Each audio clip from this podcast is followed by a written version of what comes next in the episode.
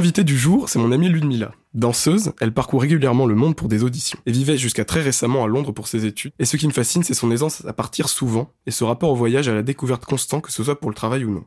Bonjour Ludmilla. Bonjour Émile. Wow, c'était c'était un peu spécial euh, cette intro, mais Non, euh, c'est cool. est-ce que ça va? Ça va très bien, merci. Est-ce que t'es contente d'être là?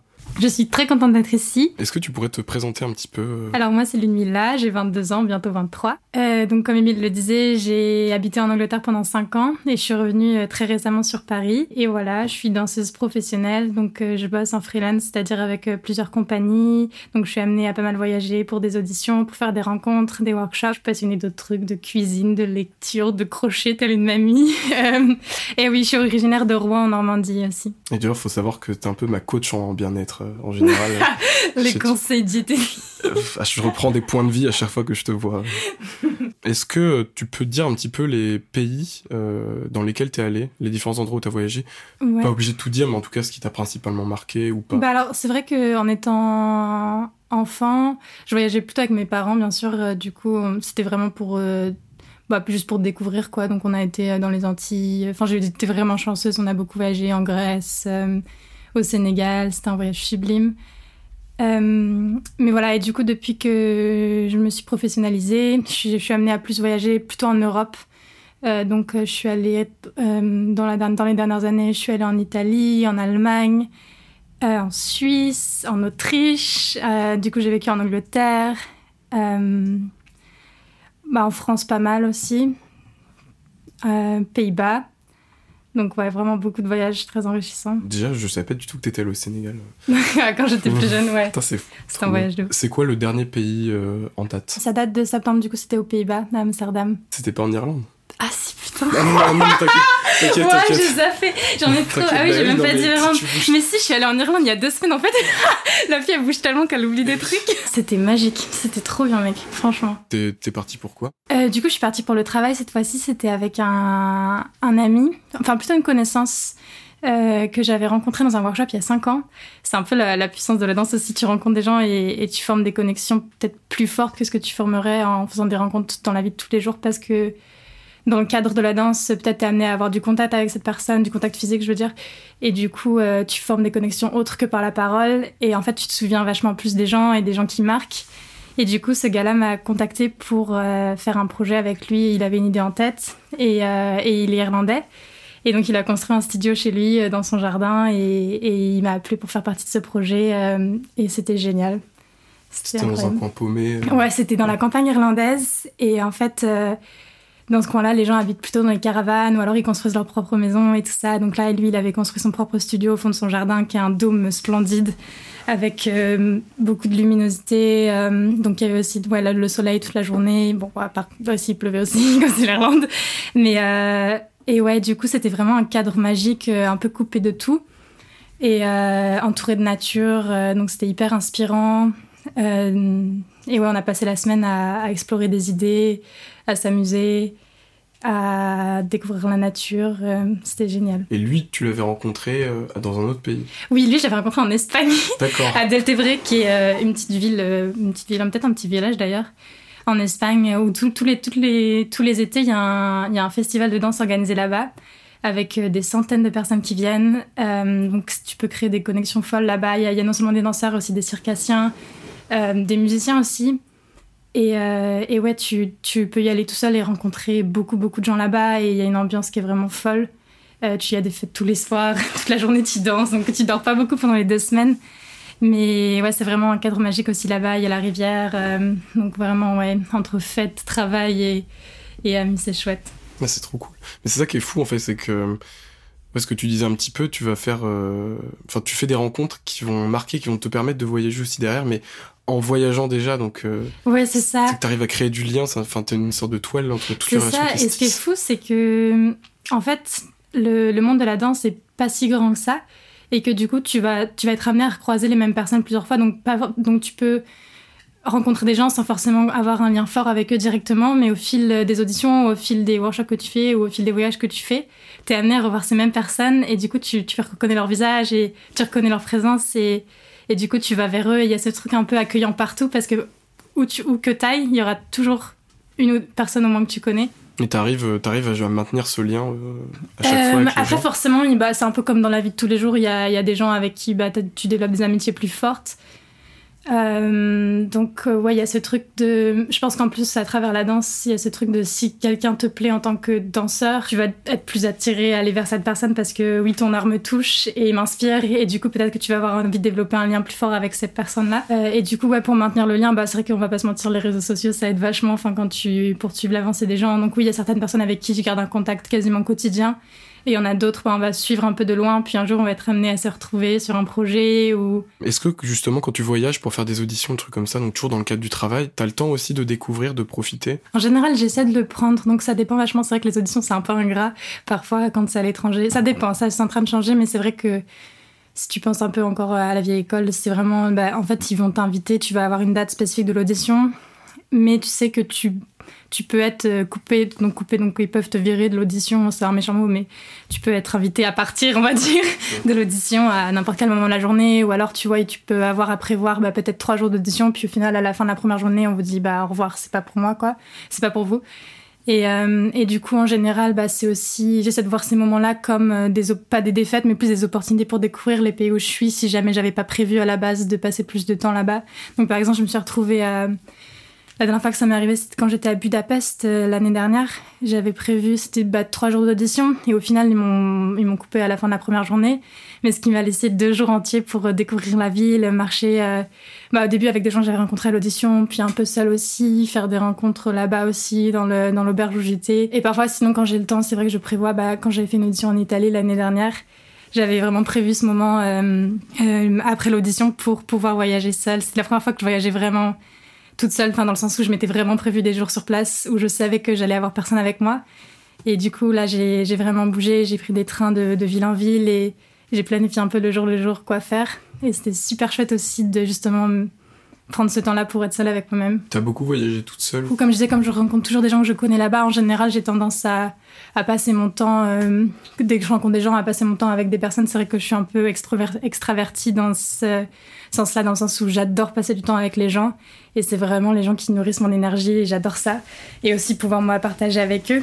Mais du coup, c'est vrai que depuis, bah, peut-être depuis l'année dernière, je vais pas dire que je me force, mais je, je prends conscience que c'est bien parfois d'avoir des moments seuls. Et justement, bah, ce voyage-là en Italie m'a vachement marqué euh, dans le sens où c'est la première fois que je me suis dit, ok Lumila, on va prendre ce temps-là d'être seule avec toi-même, d'être seule avec tes pensées et de prendre le temps euh, ouais, d'apprendre à se connaître aussi autre, autrement que par les autres. Tu l'as ressenti comment? C'était dur? C'était. Euh, t'as passé, passé, un bon moment ou t'as eu des moments? J'ai passé un super moment dans le sens où les, les visites que j'ai faites, les villages que j'ai vus étaient vraiment sublimes. Mais c'était aussi un gros travail sur moi quand c'est compliqué d'être seule avec tes pensées et d'arriver à te dire pourquoi c'est compliqué et comment je peux faire pour que ça ne le soit pas. D'arriver de te suffire à toi-même dans un sens, même si après l'être humain est une créature sociale et que forcément tu as cette envie de, de, rencontrer tout ça. C'est vrai que je trouve que c'est très important d'être bien avec soi-même pour pouvoir ensuite euh, créer ces moments de partage avec les autres. Donc ouais, c'était c'était un peu dur dans ce sens-là, mais ça m'a fait beaucoup de bien parce que ça m'a fait réaliser beaucoup de choses et euh, c'était un moment où j'avais pas forcément beaucoup de travail et tout ça, donc d'arriver à naviguer aussi les défaites, entre guillemets, des auditions, d'arriver à, à, se dire que c'est pas forcément toi qui es remis en question, mais c'est plutôt euh, que voilà, le voir comme une opportunité de c'est pas grave, je vais découvrir autre chose. Et du coup, ouais, ça, ça m'a fait vachement bien dans ce sens-là de, de, relativiser sur déjà la chance que j'ai de pouvoir euh, voyager la chance que j'ai de, de pouvoir faire ça en compte et la chance que j'ai de pouvoir aussi passer ces moments seuls dans des cadres superbes, quoi. Je suis parti un peu tout seul en Italie aussi cet été. C'est quand même incroyablement beau où que t'ailles et ne pas pouvoir partager la beauté en direct avec quelqu'un qui est à côté et tout euh, ou juste de devoir réaliser seul assimiler pour l'expliquer ensuite c'est un peu euh, ouais c'est vrai qu'il y a cette tendance à quand tu visites un endroit magnifique t'as vraiment envie de pouvoir euh, mémoriser tous les détails de pouvoir les raconter à quelqu'un après mais du coup j'essaie d'avoir cette approche de bah, de profiter vraiment de l'instant présent et d'avoir vraiment une sensibilité à l'endroit où je suis et de pouvoir enregistrer de, plein de manières différentes l'atmosphère, l'énergie que je reçois de cet endroit.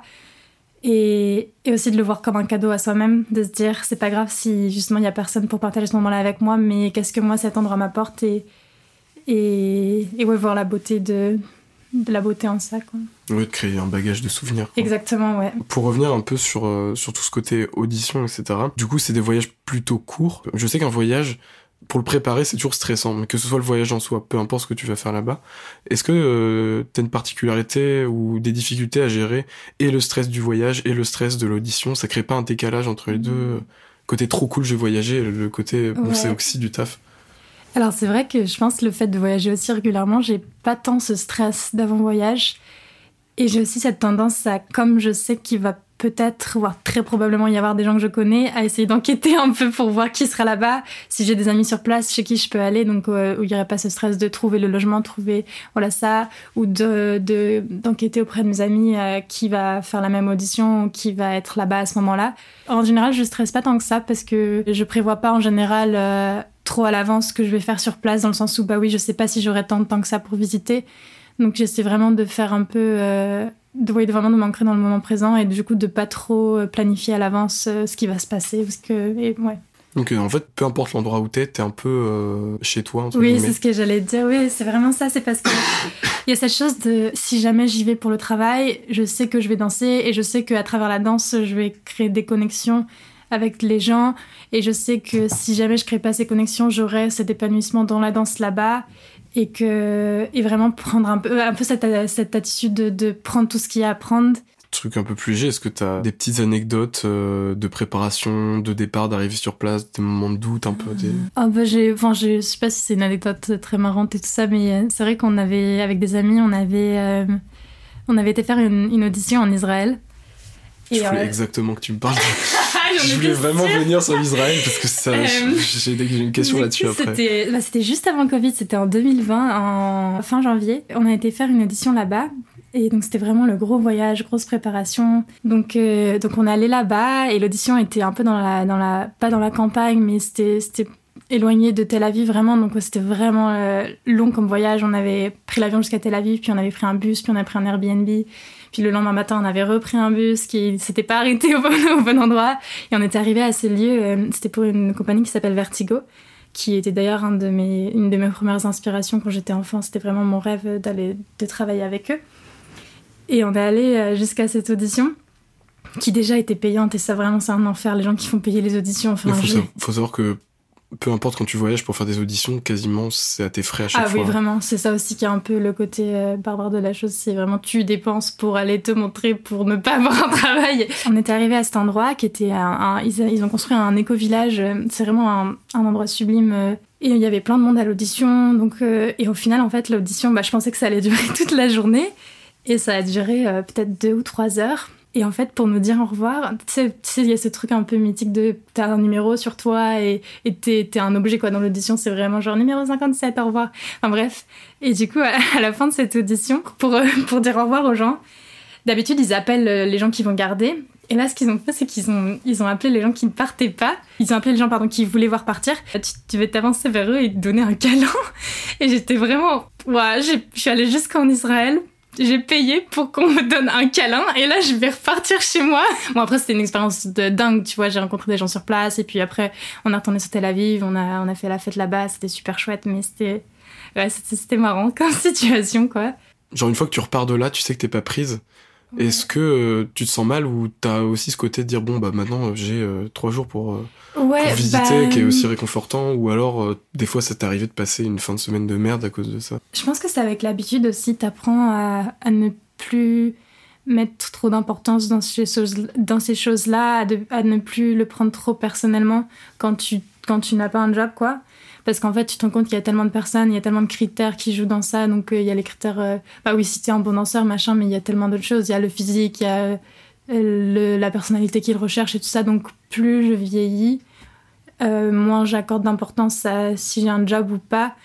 Après, c'est vrai que c'est marrant parce que quand on parlait du coup de, rencontres à travers ces auditions-là, à travers ces voyages, c'est vrai que chacun réagit différemment en fonction aussi de bah oui peut-être cette compagnie ou cette de bosser avec cette personne en particulier c'était ton gros rêve et tu te rends compte que ça s'effondre devant tes yeux voilà donc c'est vrai que les gens réagissent différemment mais donc euh, si, si justement tu rencontres des personnes dans le cadre de l'audition et qu'après tu es amené à passer des moments avec eux, ça aide aussi de, de te dire bah voilà, je vais passer euh, deux jours à, découvrir ces personnes et à découvrir un, endroit que je ne connais pas, euh, au lieu de me morfondre à pleurer sur pourquoi j'ai pas été prise. Euh. Mais c'est vrai que ça, ça vient avec le temps parce que je me souviens que En début d'année dernière en particulier, j'ai fait beaucoup, beaucoup d'auditions parce que je sortais tout juste d'une jeune compagnie et je me suis retrouvée en Suisse avec euh, un ami qui était avec moi dans la jeune compagnie l'année d'avant et lui a été plus loin que moi dans l'audition et donc j'ai vraiment eu ce moment de ouais, je suis toute seule en Suisse. Je suis triste parce que je tenais vraiment à ce job. Et, de voir que oui tes potes peut-être continuent plus loin que toi et de te dire mais pourquoi? Qu'est-ce qui va pas chez moi? Pourquoi pourquoi moi pourquoi c'est pas moi? Pourquoi c'est pas c'est vraiment ce truc un peu de te dire euh, parce que tu peux vite partir dans euh, j'ai pas de chance et tout ça et après tu te dis mais, en fait euh, si j'ai trop de chance je, suis en Suisse dans à Genève c'est magnifique je peux juste aller me promener aller au lac et tout ça donc ça coûte cher et tout. ça coûte une blinde tu payes 10 balles pour du mousse et une tomate. Bah, tu cherches aussi. Ouais j'avoue j'avoue. Mais non c'est vrai que c'est des gros moments d'introspection à chaque fois parce qu'il y a aussi cette cette cette euh, variable de, de, de, l'inattendu. Enfin, tu sais vraiment pas ce qui va se passer quand tu es là-bas. Et du coup, c'est pour ça aussi que je disais, je sais pas trop planifier parce que je veux pas faire des plans sur la comète et, me dire. Euh, parce qu'il y a un peu ce truc, je je sais pas si c'est vrai, mais tu vois, il y a un peu ce truc de de manifestation, je me dis est-ce que si je prévois de, visiter là-bas, si j'ai pas l'audition, est-ce que du coup je vais je vais je vais manifester de ne pas être enfin tu vois, manifester de ne pas aller trop loin. Donc euh, plus je grandis et moi j'essaie d'accorder d'importance à, ces choses-là et, vraiment profiter du, moment et prendre tout ce qui arrive. Donc tu as fait beaucoup de pays différents, tu disais tu as fait euh, l'Irlande, euh, l'Angleterre, Israël, enfin dans le cadre de la danse encore une fois. Par rapport à ça, tu observes des pratiques différentes, des façons de faire différentes en fonction des pays, des cultures ou alors t'es quand même dans une sphère où partout dans le monde ça fonctionne de la même manière par rapport à la façon d'être accueilli, d'être traité. Euh. C'est vrai, parfois il y a des approches différentes. Après, comme je je vais pas forcément chez des locaux à chaque fois. C'est un truc dont je me rends moins compte. Et puis les gens que je rencontre sur place sont pas forcément des gens de là-bas. Ça va plus être des gens qui viennent de partout. Mais par exemple, quand je suis allée en Irlande, là, c'est vrai que ce qui m'a marqué, c'est comme j'ai, en fait, j'habitais chez la famille du, du gars pour lequel je bossais. Et ce qui m'a marqué, c'est vraiment euh, l'accueil que j'ai eu, quoi. J'étais vraiment au sein de la famille et ils étaient hyper généreux et hyper souriants et hyper heureux. J'ai fait la fête avec eux. C'était vraiment, enfin, je sais pas si c'est la culture irlandaise ou si c'est cette famille-là en particulier. Mais ils avaient ce truc d'être vraiment hyper heureux tout le temps et vraiment apprécier la vie dans tous les sens du terme, s'amuser toute la journée. Tu vois, je trouve qu'en France, on a vachement cette chose de, laisser le jeu aux enfants. Et en danse, on est peut-être un peu plus amené parfois à, ramener cette idée de, de jeu et d'imagination euh, au sein de notre, euh, de notre pratique de la danse, euh, au niveau de l'improvisation, au niveau de, du contact et tout ça. Mais c'est vrai que là-bas, je trouvais que, que ouais, c'était vraiment au sein de la famille, c'était ça, c'était euh, qu'est-ce qu'on peut faire pour s'amuser, qu'est-ce qu'on peut construire dans le jardin? Vraiment ce truc de, de partage et de sourire et peut-être aussi d'être un petit peu moins connecté euh, sur le téléphone et tout ça qui est hyper... Euh, ouais, hyper néfaste parfois. Peut-être faire très Augustin Trapenard de France Inter comme question, mais est-ce qu'avec la danse, t'as l'impression de briser un peu la barrière de la langue dans la façon de t'exprimer?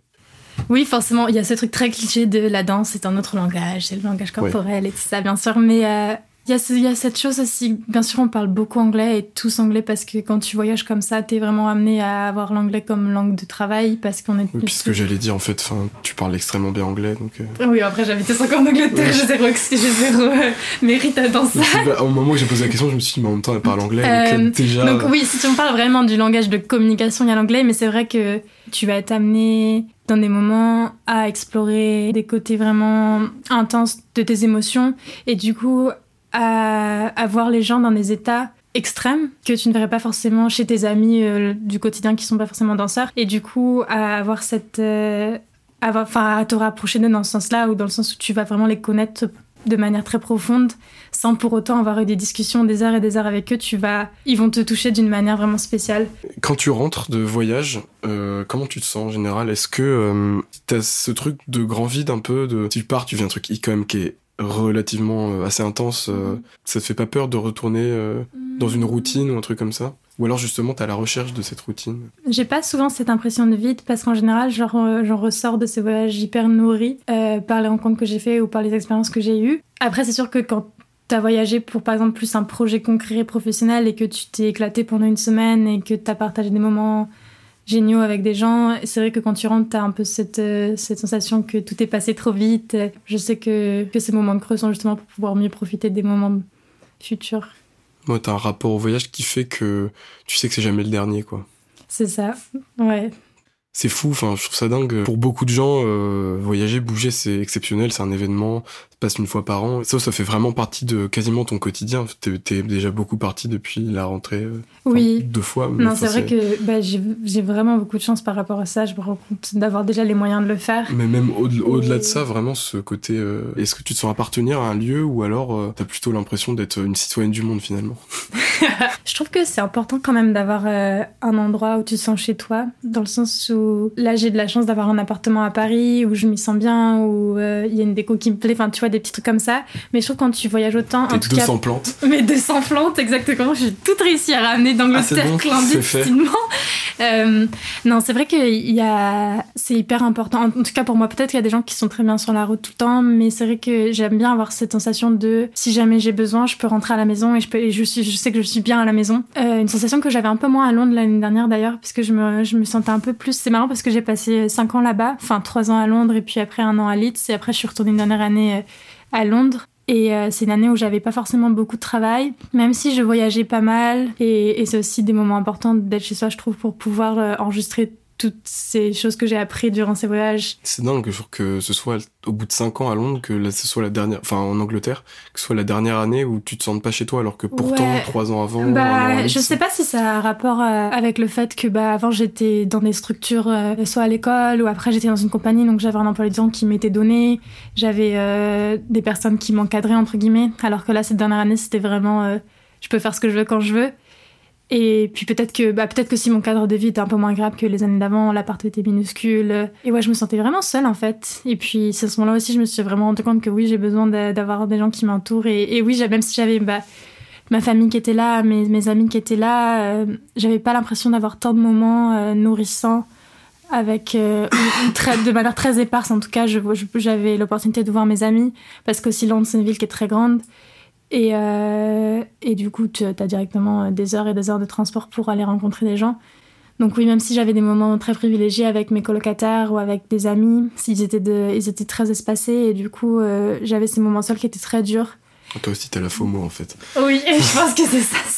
Tu m'as contaminé. Non, c'est pas la. Je dirais pas que c'est une FOMO à proprement parler, mais c'est vraiment cette curiosité de découvrir les, les, personnes en fait qui m'entourent. J'avais envie de plus en fait, j'avais envie de, de, plus de rencontres comme ça et j'avais envie de plus de remise en question et j'avais envie de plus de générosité et plus de, de partage et plus de, de, moments magiques. Ça va plus être le rapport aux gens que le, que le rapport au lieu finalement qui va être important. Je pense que le lieu peut créer une atmosphère spécifique à ces rencontres fortes. Mais, mais ouais, c'est peut-être aussi les, les personnes en général que que tu rencontres qui font que ce voyage est si spécial ou qui font que, que ce lieu te tient tant à cœur? Tu rentres chez toi, tu te poses. Euh, est-ce que tu, comment tu gères le souvenir du voyage? Est-ce que tu vas prendre des notes? Est-ce que tu vas ramener des objets, des souvenirs? Là-bas, est-ce que tu fais des photos, des dessins? Qu'est-ce que tu vas rapporter des voyages? Ça va dépendre du voyage.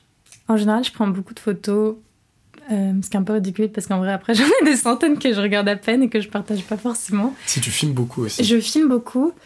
Euh, si on parle après d'expérience plus en termes de danse, je ramène des choses euh, dans mon mouvement et dans ma danse. Après, j'écris beaucoup aussi, mais je le partage pas trop, vraiment pour moi. Et en plus, je les relis pas. C'est ça qui est fou.